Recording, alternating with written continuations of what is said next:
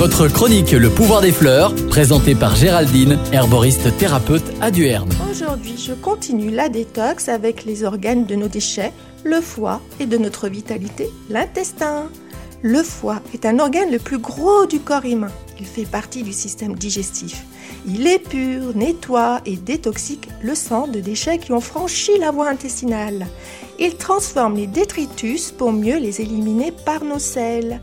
Il a aussi un rôle de stockage. Il emmagasine le fer, certaines vitamines, des graisses pour fabriquer le cholestérol et des sucres.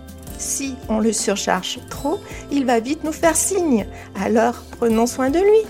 Quant à l'intestin, il fait aussi partie de notre système digestif. Il a un rôle vital pour l'organisme.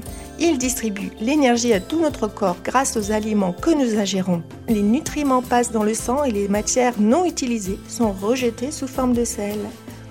Savez-vous que deux cents millions de neurones sont présents dans notre intestin et ils communiquent étroitement avec le système nerveux central.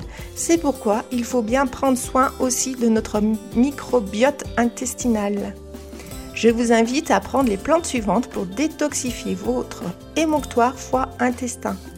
La racine de pissenlit au printemps, la chicorée ou les feuilles d'artichaut à l'automne sont hépatodrénantes. Pour les intestins, rajoutez de la fleur de mauve qui est légèrement laxative et calme les inflammations intestinales.